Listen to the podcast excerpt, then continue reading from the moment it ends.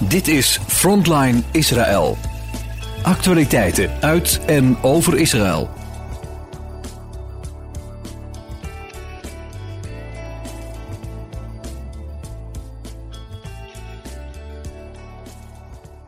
Shalom luisteraars, welkom bij Frontline Israël. Vandaag praat ik weer met Jair en Karen uit Naale in uh, Shomron. Goedemorgen Jair en Karen, fijn dat jullie... Uh, Een boeken top, tof, zeggen we ook. Zo op deze zondagochtend. Ja, fijn dat jullie uh, weer in de uitzending zijn en uh, dat we elkaar kunnen spreken. Het, uh, ja, het, het, het vordert zo gestaag door de oorlog en ja, het is gewoon goed om de laatste updates van jullie te horen. Ja, ja nou ja, het is, het is nog altijd oorlog. Het is inmiddels de 44ste dag. Ja, zeven weken. dit alles gebeurd is. Gewoon, zeg maar, en ja, aan de andere kant, de oorlog was natuurlijk al veel eerder eigenlijk al aan het uh, opborrelen. Mm-hmm. En van, vanaf mei natuurlijk al regelmatig uh, raketten vanuit Gaza en uh, terroristische aanslagen. Maar goed, dus de, we focussen ons even natuurlijk op 7 oktober. Mm-hmm. Wanneer toen het echt dus de ellende begon. En ja, het lijkt er een beetje op dat dus de, de hoeveelheid raketten die eerst vanuit Gaza op Israël werden afgestuurd, nu vanuit Libanon komen. Mm. En weet je, um, als je zo een beetje het algemene nieuws internationaal bekijkt, dan lijkt het of alleen Israël uh, zich, uit, uh, zich toonbaar maakt in Gaza, terwijl we dus iedere dag om de zoveel uur raketten nog steeds krijgen uit Gaza en Libanon. Ja. En waarbij dus een paar keer per dag een paar miljoen, praat over drie miljoen, misschien wel meer Israëli's, vluchten naar de schuilkelders. Ja. En dat lees ik eigenlijk niet meer in, in de Nederlandse media. Nee, klopt. Alleen maar van uh, Israël doet dit en Israël doet dat. Uh, ja, dus uh, ook vandaag weer hetzelfde verhaal. En vooral in het noorden, wat ik dus net zei. Dus dat Mm-hmm. lijkt wel een, uh, toch een in, in, intenser verhaal te worden daar. Gaat Israël inderdaad uh, harder tegen Hezbollah vechten? Ja. Of houden ze het bij waarschuwingsdrones? en die hebben natuurlijk niet zoveel zin op twee fronten te vechten. Maar het zal er misschien ook van afhangen als de, de raketaanvallen toenemen vanuit Libanon, dan zullen ze misschien wel moeten. Ja, ja, kijk, het is natuurlijk een, een proxy, een, zeg maar, een, een, hoe noem je dat in het Nederlands? Een bondgenoot. Bondgenoot van Iran. Mm-hmm. En uh, Iran zit natuurlijk, uh, had gisteren ook een speech waarbij honderdduizenden Iraniërs in Teheran, in Teheran aanwezig zijn om dat te horen van Israël gaat eraan en het zal in elkaar klappen en het is maar een klein landje mm-hmm. en ze kunnen nooit tegen ons macht op en allemaal intimiderende taal. Ja. En dan kan je inderdaad een beetje bang van worden, eh, gezien uh, ja, toch wel de, de aanval die we hebben gekregen vanaf uh, oktober. Dan denk je van, zijn we inderdaad dan wel alert genoeg? En elke dag sterven er soldaten. Gisteren werden zes namen genoemd, vandaag twee. En elke dag, ja, dan krijgen we dus die berichten binnen van jongens die dus het leven laten in, mm-hmm. in Gaza met name. Ja, en dan hoor je natuurlijk, als je in Nederland uh, gaan dus heel veel mensen dan zeggen, ja, maar ja, dat zijn soldaten. En in Gaza komen er allemaal burgers om. En, Ja, um, dat is natuurlijk niet waar, want er komen heel veel uh, terroristen om. precies. En ik weet dus niet of ze die gewoon bij het rijtje burgers noemen. Uh, de terroristen die worden echt uitgeschakeld de laatste weken. En die bevinden zich voornamelijk in, in het noorden dus van de Gazastrook. Mm-hmm. Inmiddels uh, verplaatsen zij zich ook naar het zuiden, wat een stuk veiliger is. Waar ook Israël nee, heeft dus een corridor uh, geopend dat al die mensen van het noorden naar het zuiden kunnen. En ja, Alle burgers. als je dus in het noorden blijft, dan loop je gevaar. Ja, Want Israël die, uh, die zegt, ja wij gaan op zoek naar die terroristen. En dagelijks zijn er dus heftige gevechten. Maar ze zullen ook op een gegeven moment naar het zuiden trekken. Ze hebben nu een aantal uh, hospitals uh, ontruimd. Die zijn ook, waarvan ook dus in Shira bijvoorbeeld is een van de belangrijkste. mm-hmm. Zijn ook de patiënten, doktoren zijn allemaal in veiligheid gebracht op een andere plek. ja, Ja, en daar zijn ze dus ook nog verder aan het kijken waar, de, waar de tunnels zijn. En Ja, ze zijn er niet heel erg open in, maar ze hebben wel van alles al gevonden. Natuurlijk ook de lichamen van twee Israëli's die dus uh, gegijzeld zijn geweest. Ja. Of Ja. onder Noah, dus die wij Ja. eh, indirect, die onze dochter goed kent, kenden. Dus die waren allemaal, en naar alle waarschijnlijkheid ook ondergebracht eerst in dat Shiva eh, Hospital. Ja, ik zag ook een filmpje van de week van de MRI bij het Shiva waar allemaal wapens achter laten Ja. lagen. Dat betekent dus ook dat die MRI dus gewoon al maanden niet gewerkt heeft, of misschien al heel lang. Ja, Want je kunt namelijk geen, eh, geen metalen voorwerpen in een MRI-ruimte leggen, want dat is magnetisch. Dus die Ja. MRI was dan meteen onklaar. Dus dat betekent dus dat ze dus die Ja. MRI ook gewoon nooit gebruikten. ja Het is wel, wel gewoon goed om dat te beseffen, denk ik. Ja, inderdaad. zeker. Ja. Jazeker. Er kwam ook weer een bericht naar buiten vanmorgen dat Hamas zegt dat Israël een school aan het aanvallen is in Gaza. Maar alles, wij hebben hier al het beeldmateriaal wat de soldaten ehm, ook bij zich hebben. Eh, zij hebben ook, net als de Hamas-leden toen camera's op zich hadden, hebben onze soldaten dat ook. En wij zien wat er in die scholen allemaal gevonden is. We moeten ook echt opmerken dat scholen nu natuurlijk niet bemand zijn met kinderen. Het is oorlog en eh, de kinderen zijn, als het goed is, naar het zuiden getrokken. Ook al zijn ze lang tegengehouden door Hamas. Mhm. Ehm, die scholen daaronder en naast en in de scholen en in de kinderplaatsen worden raketinstallaties gevonden. Dat staat gewoon klip en klaar op beeld. Ja, Ik denk dat, het, dat we kunnen dat eigenlijk niet voldoende benadrukken hoe het echt Precies. zit. Want Ja, het, precies. het, mee- het neemt iets zieligs met zich mee. hè. Oh, een ziekenhuis. Oh, een school. Wat doet Israël nou weer? Maar mhm. het ligt toch wel veel, veel genuanceerder. Maar het punt is, we weten nog niet precies hoe of wat. Dus, maar wat doet een, een media? Die gooit meteen, oh, dat heeft Israël gedaan. Dat was hetzelfde met dat ziekenhuis van een tijdje terug. Dat was uit helema- uiteindelijk helemaal niet Israëls vuur. Ja. Dat was Ja. gewoon een mislukte raket vanuit Gaza afgeschoten. En niet eens op het ziekenhuis, maar op de parkeerplaats. Op de parkeerplaats. Dus binnen drie minuten 400 doden. En wat bleek nu? Het was niet eens op een ziekenhuis gevallen. Een van Ja. de kranten heeft gewoon gepubliceerd een brandend ziekenhuis. Gewoon een foto van een andere oorlog uit een ander land. En die hebben moeten rectificeren. Nou, krijg het maar eens voor elkaar om ze dat te laten doen. Want ze staan volledig voor gek natuurlijk. Nou ja, dat en het, en het wordt ook. En de eerste, de eerste klap is de daalderwaarts, waar- daalderwaarts, zoals het eh, spreekwoord zegt. Ja. En het is dan al, het, het slechte nieuws is de wereld al in. Dus Ja, ook precies. luisteraars, als u dit hoort, probeer ook als u gesprekken heeft, dat u dat, dat te nuanceren.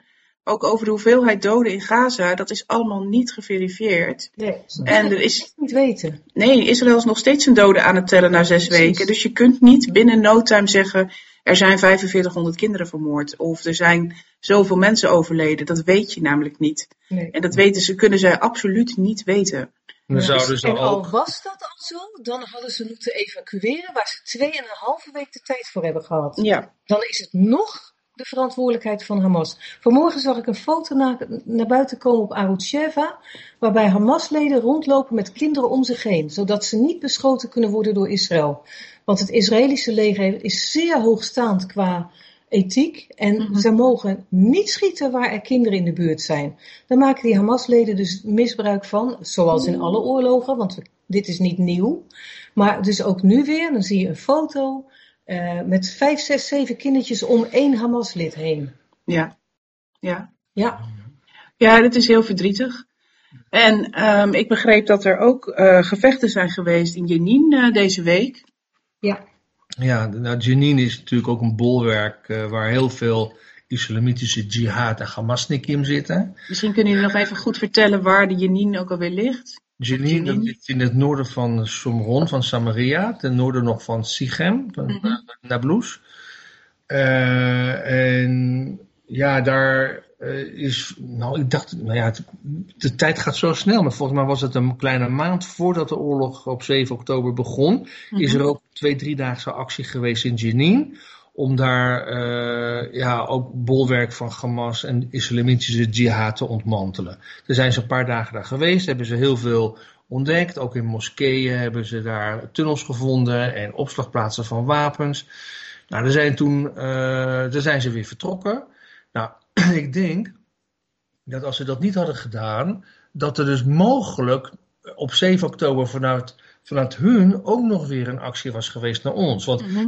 blijkt dus dat waar wij wonen in de Shomron, de, de, uh, de meningen van de Arabieren nog veel agressiever zijn naar Israël dan die in Gaza zijn. Daar schrok ik echt van toen ik dat uh, begreep. Van, mm -hmm. uit, uit een onderzoek, een peiling. Uh, blijkt dus bijna iedereen hier in de, in de Shomron, in de Judea Samaria, gewoon het eens te zijn wat er gebeurd is met het Joodse volk. En dat ze allemaal eruit moeten, allemaal vermoord moeten worden. En uh, dat het gewoon een, een, uh, ja, een Palestijns land moet worden zonder Joden. Nou. Ja, dat betekent dus ook dat het, dat het de focus van het gebed ook op Judea en Samaria, maar ook op de grens van Noord-Libanon, of van Noord-Israël bij Libanon moet zijn. Uh, naast dat u bidt voor Gaza en voor de bevrijding van de gijzelaars, ja. voeg dit alstublieft aan uw gebedslijst toe. Ja. Want ik denk dat de, de dreiging die er nu is voor de dorpen in Samaria en Judea ook gewoon bijzonder groot is. Die is bijzonder groot en we ja. vinden zelf dat we ook niet voldoende soldaten hier hebben. Ja. We hebben ook een actie opgezet voor uh, ja, dat, dat, ze, dat de soldaten een, een betere uh, bedekking hebben met uh, kogelvrije vesten waarin materiaal verwerkt zit waar, waar een Kalashnikov niet tegenop kan. Mm -hmm. We hebben overigens deze week ook mee gedoneerd en geholpen dat dat er komt. Maar over het algemeen zijn ze gewoon niet voldoende bewapend. Dus laat het niet gebeuren dat er ook vanuit Somron, en daarom zijn denk ik al die acties ook zo actief op het moment. bijna ja. elke nacht is er wel een, een, een schermutseling tussen de IDF en uh, ja, dorpen in vooral Jenin en Nablus, waarbij dus uh, potentiële terroristen worden opgepakt. Ja. En ja, ja dat, dat zet natuurlijk ook, ook weer kwaad bloed bij hun, dus het, het borrelt aan alle kanten. En uh, ja, dat Mashiach mag gauw komen, Angelique. Ik bedoel, dit, dit ziet, ziet er gewoon niet heel erg hoopvol uit allemaal. Ja. Um, uh, dan denk je ook van, ja, stel we hebben Hamas weg uit, uit Gaza, wat dan? Hè? Dan er zijn nu allemaal gesprekken dan met Biden en Abbas wil daar dan de Fatah hebben. Nou, no way. Van de regen in de druk. Want mm -hmm. Fatah, die hebben wij om ons heen. Die zijn nog, nog negatiever. Over ons dan de Gazanen waren. Dus dan ga je toch niet met hun, wil je toch hun daar niet hebben. Ja. En uh, er moet mijn idee gewoon meer een, een volk komen zo met de mindset van de Verenigde Arabische Emiraten. Dat ze zeggen we willen hier wonen in vrede met Israël. We willen bloeien, we willen uh, hè, samenleven. Ja.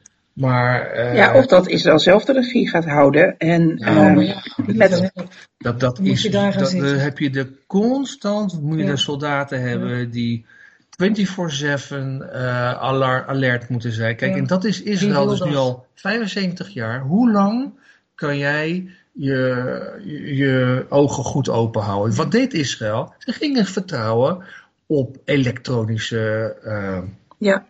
Uh, uh, zaken zoals een, een, een, een, hack. een wat elektronisch beveiligd was. Een miljard dollar of zo heeft dat gekost. Ja, terwijl ze er toch gewoon doorheen komen. Ja. Met de technologie van Rusland, want Rusland heeft hier ook meegespeeld met het ja. verhaal. En die heeft high-tech informatie doorgegeven aan Hamas. Hebben ze dus op een heel simpele manier al die technologische hoogstandjes van Israël weten. Uh, uit te, uh, uit te schakelen, zodat gewoon de hekken gewoon uh, open gingen als het ware. En uh, dus de laksheid en het vertrouwen op, op, op, op de technologie, dat is ook een les, dat werkt dus niet meer. Nee. Nou ja, en het, ik, heb, ik denk ook wel dat door, door de hele oorlog heen wat er gebeurd is, mensen wakker geworden zijn. In ieder geval gelovige, gelovige joden, gelovige christenen, die veel meer nu op de bres staan voor Israël. En uh, er is dus nog nooit zo'n saamhorigheid geweest, volgens mij, tussen Joden en christenen. Uh, om samen de God van Israël, van Abraham, Isaac en Jacob aan te roepen. Precies. Ja, en is, ik denk wel dat, dat dat echt het grote verschil gaat maken in deze oorlog. Ja. Mm -hmm. En ja, ja, ik, ik, ja. Ik, ik kan niet genoeg benadrukken, en we hebben natuurlijk veel programma's hierover, maar dat het bidden zo ontzettend belangrijk is. Ja. En dat we, het, dat we samen met God strijden. We hoeven niet alleen te strijden. We strijden samen met God. En daarom is ook de oproep om elke keer opnieuw te bidden, nu aan te moedigen om daarmee door te gaan.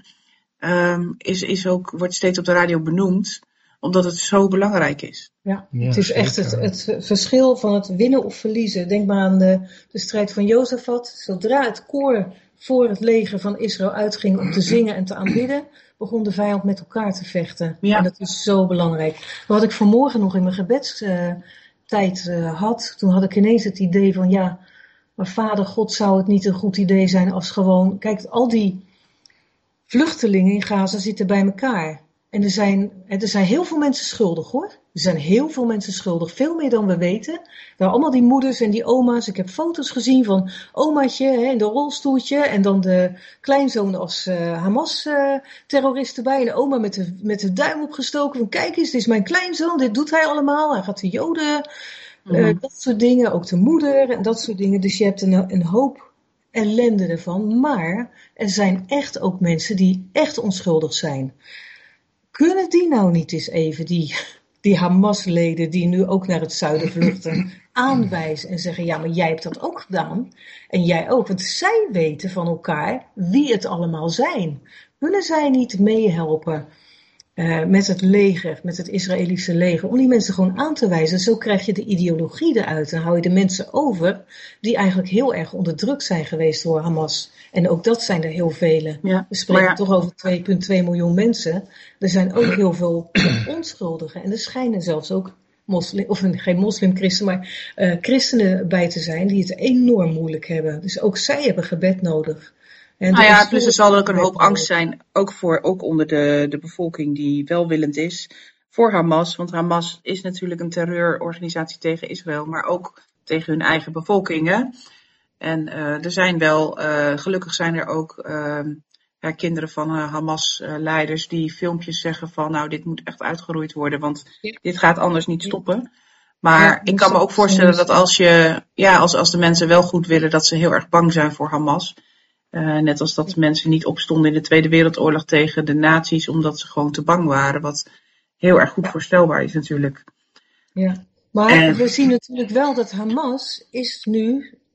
Er zijn nu heel veel Hamas-leden ook natuurlijk ja, omgekomen hè, in deze strijd. En eh, het dunt uit. Ja. En hopelijk, hopelijk krijgen de mensen dat er een nieuw. Ja, de, de verbinding ging ook ja, een beetje bij slechter. jou ook net. Ik denk dat. eh, wij hoorden jou net ook niet goed. Het regent hier heel erg. Ja. Ja. Ja, het is een slechte verbinding, staat er. Ja, en wat betreft trouwens, wat ik nog wilde zeggen, en dat heb ik zo op mijn hart om te zeggen, er zijn heel veel christenen die denken dat de God van de moslims dezelfde God is als onze God. ja. Hè, de, de God van Abraham. Maar dat is niet zo. Dat moeten mensen goed beseffen. Ehm, men had bij de God van Abraham moeten blijven. Oftewel, hè, wat wij de God van Israël noemen, de God van de christenen, de God van de Joden. Ehm, maar men heeft een Mohammed gehad en die heeft een Koran geschreven. En ehm, dat heeft dus te maken met een andere God. Je moet de christenen de kop geven die zeggen dat hun God dezelfde God is als onze God. Maar dat is niet zo. Dat is Ja. absoluut Nou, niet sterker waar. nog, Allah God heeft, Allah is, heeft, de, is de God van Abraham. Klopt. En anders niet. Allah En- is eigenlijk een soort maangod. ja. Ja. Die door Mohammed eh, uit onder het stof is weggehaald. En wat uit tot God verheven is. Maar goed, dat is een ander verhaal. Maar in Nou, het is geval, misschien wel goed dat we benoemen ja, hier dat, dat Allah, eh, Allah ook dochters heeft. En eh, die dochters, als je, ze, als je naar de namen kijkt van die dochters, dan is dat terug te voeren naar de oude Assyrische afgoderij en afgodendiensten. Ja. En ehm, dus het, het, eh, het woord Allah, ook, er wordt natuurlijk steeds gezegd, eh, Allah is groter. Maar Allah is niet groter, want de God van Abraham, Isaac en Jacob, dat is de enige ware levende God. En dat is denk ik heel belangrijk om dat verschil inderdaad wel te benoemen. Ja, kijk, want ze noemen zich zonen van, van Ismaël. Hè, Dat, die komt ook uit de aartsvader Abraham. Zeker. Begrijp je? En dan moet je niet een, een andere God gaan aanbidden en dan laten zeggen dat dat dezelfde God is. Dat is absoluut niet waar. Nee. Dus dat dat duidelijk is ook aan de luisteraars. Ja. ja. Dankjewel voor de toelichting. Dus ja, als u, als u, ehm, als u nu denkt van, nou ja, wat zijn nou concrete gebedspunten? Kunnen we, kunnen we die nog een keertje benoemen? Ja, bid alstublieft voor de gijzelaars. Bid voor hen dat ze. Ja, we horen vreselijke berichten. Je hoort heel weinig, maar uh, wat je hoort is gewoon echt afschuwelijk. Um, bid voor hen. Bid dat God vrijlating geeft, dat Hij gevangenisdeuren opent. Op wat voor manier dan ook. Bid voor een bedwelming over de moslims in Gaza, in uh, de, de Hamas-leden, voor uh, ook de, de Hezbollah en ook degene in Judea, Samaria, daar waar wij wonen, omdat wij echt in gevaar zijn voor um, niet alleen aanslagen, maar als ze zouden, dan zouden ze ons onder de voet lopen in onze dorpen. Maar bid voor een bedwelming over hen. En ik heb